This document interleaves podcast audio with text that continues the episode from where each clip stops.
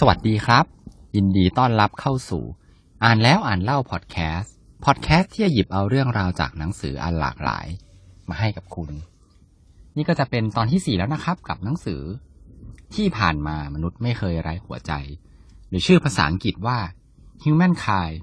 A Hopeful History นะฮะหนังสือเล่มนี้เราก็จะอยู่ด้วยกันหลายตอนหน่อยนะครับ เพราะว่ามันเล่มหนามาก แล้วก็ต้องบอกเลยครับว่ามีเนื้อหาที่ น่าสนใจมากเลย ผมเนี่ยชอบมากเลยนะครับ ทีนี้ขอย้อนความกลับไปนิดนึงนะครับ EP ก่อนหน้านี้ครับ เราได้มีการพูดถึงการทดลองสองอันนะครับ อันแรกก็คือเรื่องของคุกจำลองที่สแตนฟอร์ดนะครับกับ การทดลองที่สองครับที่คล้ายกันเลย ก็คือเป็นเรื่องของการแบ่งเด็กผู้ชายออกเป็นสองกลุ่มนะครับ แล้วก็สุดท้ายเนี่ยเด็กผู้ชายสองกลุ่มนี้ก็ทะเลาะกันนะครับ ก็ทั้งคู่เนี่ยครับมันเป็น การทดลองนะครับ เพื่อที่จะแสดงแล้วก็เพื่อที่จะพยายามพิสูจน์ว่า มนุษย์เนี่ยยังคงมีความมืดดำอยู่ในส่วนลึกของจิตใจนะครับ ก็แน่นอนครับ มันดูคล้ายๆกับคอนเซปต์ของวรรณกรรมที่เรื่องว่าวัยเยาว์อันสิ้นสูญนะครับ ที่เราเคยคุยกันไปใน EP ก่อนๆนี้แล้วนะฮะแต่ว่าการทดลองพวกนี้ครับ จริง ๆ แล้วเนี่ย มันเป็นแบบนั้นจริง ๆ เหรอครับ มนุษย์เนี่ย มีความมืดดำอยู่ในส่วนลึกของจิตใจจริง ๆ หรือเปล่านะครับ เริ่มที่การทดลองของเด็กครับ ที่ชื่อว่าการทดลอง Robert's Cave ก่อนนะฮะมันก็มีเรื่องราวบางอย่างซ่อนอยู่ในการทดลองนี้ครับ ผู้เขียนนะครับเขาก็เหมือนเดิมครับ ไปไล่ล่าตามหาข้อมูลมา แล้วก็ค้นพบว่า ในสองวันแรกเนี่ยครับ เด็กผู้ชายทุกคนเลยเนี่ยเขากลายเป็นเพื่อนกันนะครับ เล่นเกมด้วยกัน วิ่งไล่กันวิ่งเล่นด้วยกัน นอกจากนั้นยังร้องเพลงด้วยกันด้วยนะครับ ทีนี้เมื่อมาถึงวันที่สามของการทดลอง เด็กเนี่ย ถูกแบ่งออกเป็นสองกลุ่มนะครับ แล้วก็ตลอดสัปดาห์นั้นเนี่ย พวกเขานะครับก็คือผู้ที่เป็นคนทำการทดลองเนี่ย ต้องบอกว่าใช้เลขกลมากมายเลยนะครับ เพื่อที่จะพยายามให้ยุให้เด็กผู้ชายสองกลุ่มเนี้ยทะเลาะกันผิดใจกันนะครับ เพราะว่าก็คือพยายามจะทำตามสมมติฐานของตัวเองเนี่ยแหละนะครับ เจ้าหน้าที่เนี่ยถึงขนาดที่ว่า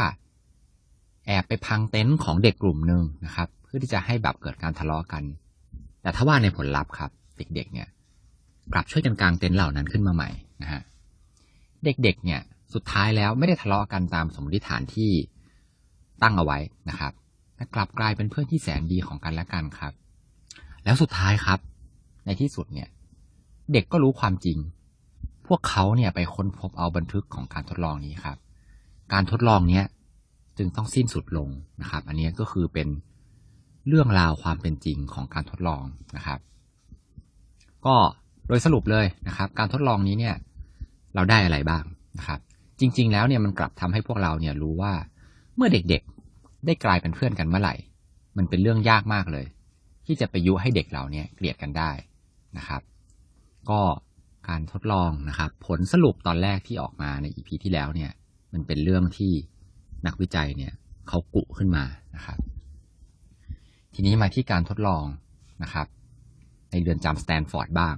การทดลองนี้ต้องบอกเลยว่าเป็นการทดลองที่โด่งดังมากนะครับ เป็นงานศึกษาของคุณฟิลิปซิมบาโดนะครับ อันเนี้ยไม่ใช่แค่เรื่องราวที่น่าสงสัยครับ แต่ว่าเรียกได้ว่าเป็นเรื่องลวงโลกเลยทีเดียวนะครับซิมบาโดเนี่ยมีการไปชี้นำนะครับ ฝั่งที่เป็นผู้คุมนะครับ ในหลาย ๆ เรื่องเลยอย่างเช่นการที่จะ ไม่เรียกชื่อนะครับของคนที่ทำการทดลอง แต่ว่าใช้การเรียกหมายเลขแทนนะครับ นอกจากนั้นเขายังมีการฝึกผู้คุมนะครับว่าให้ทำแบบนั้นแบบนี้นะครับ สิ่งเหล่านี้มันทำให้งานวิจัยเนี่ยไม่มีความเป็นกลางครับ แล้วก็เมื่อทำแบบนี้แล้วเนี่ยก็เรียกได้ว่าการทดลองเนี่ย มันแทบจะเป็นละครเวทีเลยก็ว่าได้นะครับ มันเป็นแบบแค่การแสดงเท่านั้นเองนะฮะ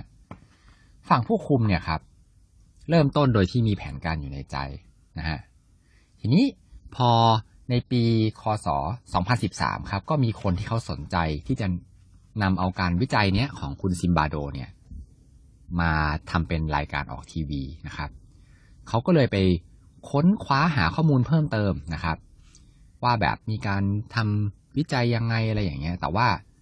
เมื่อคนคนนี้ครับ เขาได้ไปพบกับคลังเอกสารของซิมบาโดจริง ๆ แล้วเนี่ย เขากลับค้นพบครับว่าตัวเองเนี่ย อยู่ท่ามกลางกองเอกสารแล้วก็เทปบันทึกเสียงที่มีแต่เรื่องหลอกลวงทั้งนั้นเลยนะครับ เขาไปค้นพบว่าชายที่ชื่อว่าเดวิดเจฟซึ่งในขณะที่ทำการทดลองเนี่ยเป็นนักศึกษาปริญญาตรีคนหนึ่งของซิมบาโดเนี่ย จริง ๆ แล้วเขาเป็นคนต้นคิดการทดลองนี้ขึ้นมานะครับ โดยที่ซิมบาโดเนี่ย ก็ให้เจฟเนี่ย เป็นหนึ่งในอาสาสมัครที่เป็นผู้คุมด้วยนะครับ ก็คือเรียกได้ว่าเป็นการเตรียมกันนั่นเองนะฮะ ตลอด 40 ปีที่ผ่านมาเนี่ย ทุกบทสัมภาษณ์เลยซิมบาโดเนี่ยยืนยันอย่างหนักแน่นว่า การทดลองของเขาเนี่ยไม่มีการชี้นำใด ๆ พวกอาสาสมัครที่อยู่ในฝั่งผู้คุมเนี่ยคิดทุกอย่างขึ้นมาเอง ก็จริง ๆ แล้วซิมบาโดเนี่ยครับโกหกนะฮะแถมยังเขายังบอกอีกว่าเจฟเนี่ยจริง ๆ แล้วเป็นแค่หนึ่งในผู้คุมที่เผลอลืมตัวไปนะครับ ในการทดลองเหมือนกับคนอื่นๆนะฮะซึ่งจริงๆแล้วไม่ใช่เจฟเนี่ย ต้นคิดนะครับ การทดลองเนี่ยขึ้นมาเลยนะครับ ดังนั้นเป็นไปไม่ได้ที่จะไม่รู้เรื่องนะฮะ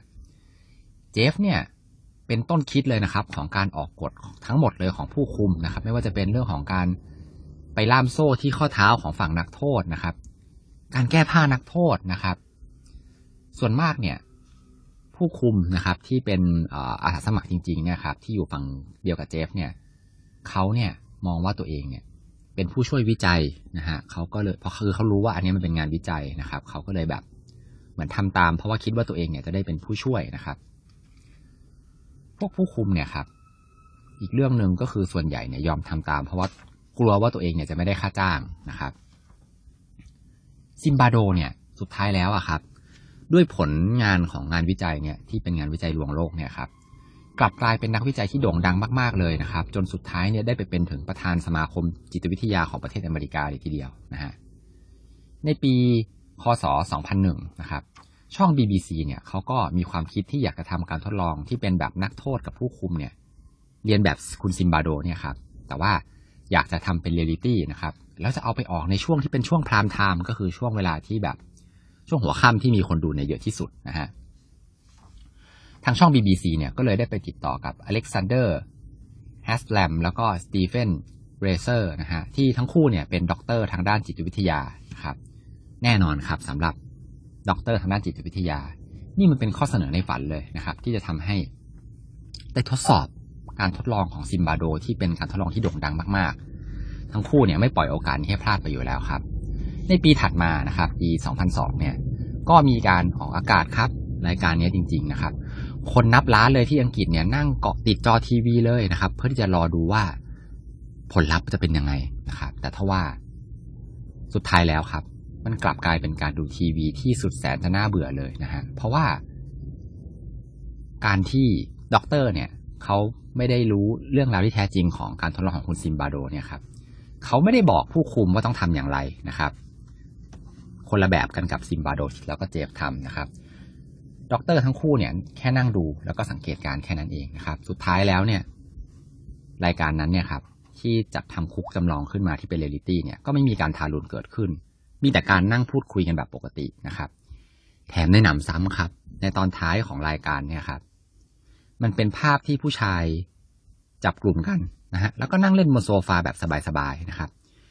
แถมหนักไปกว่านั้นอีกครับ ก็คือตอนจบรายการเนี่ยยังมีการแบบ กอดกันด้วยนะครับ เหมือนร่ำลากันเป็นเพื่อนกันที่แบบสนิทกันนะครับ ไม่ได้มีการทารุณอะไรเลยนะครับ ผลลัพธ์เนี่ยตรงกันข้ามกันกับการทดลองของซิมบาโดอย่างสิ้นเชิงนะครับ ก็เขาก็สรุปนะครับ ว่าจะเกิดอะไรขึ้นเมื่อเราเนี่ย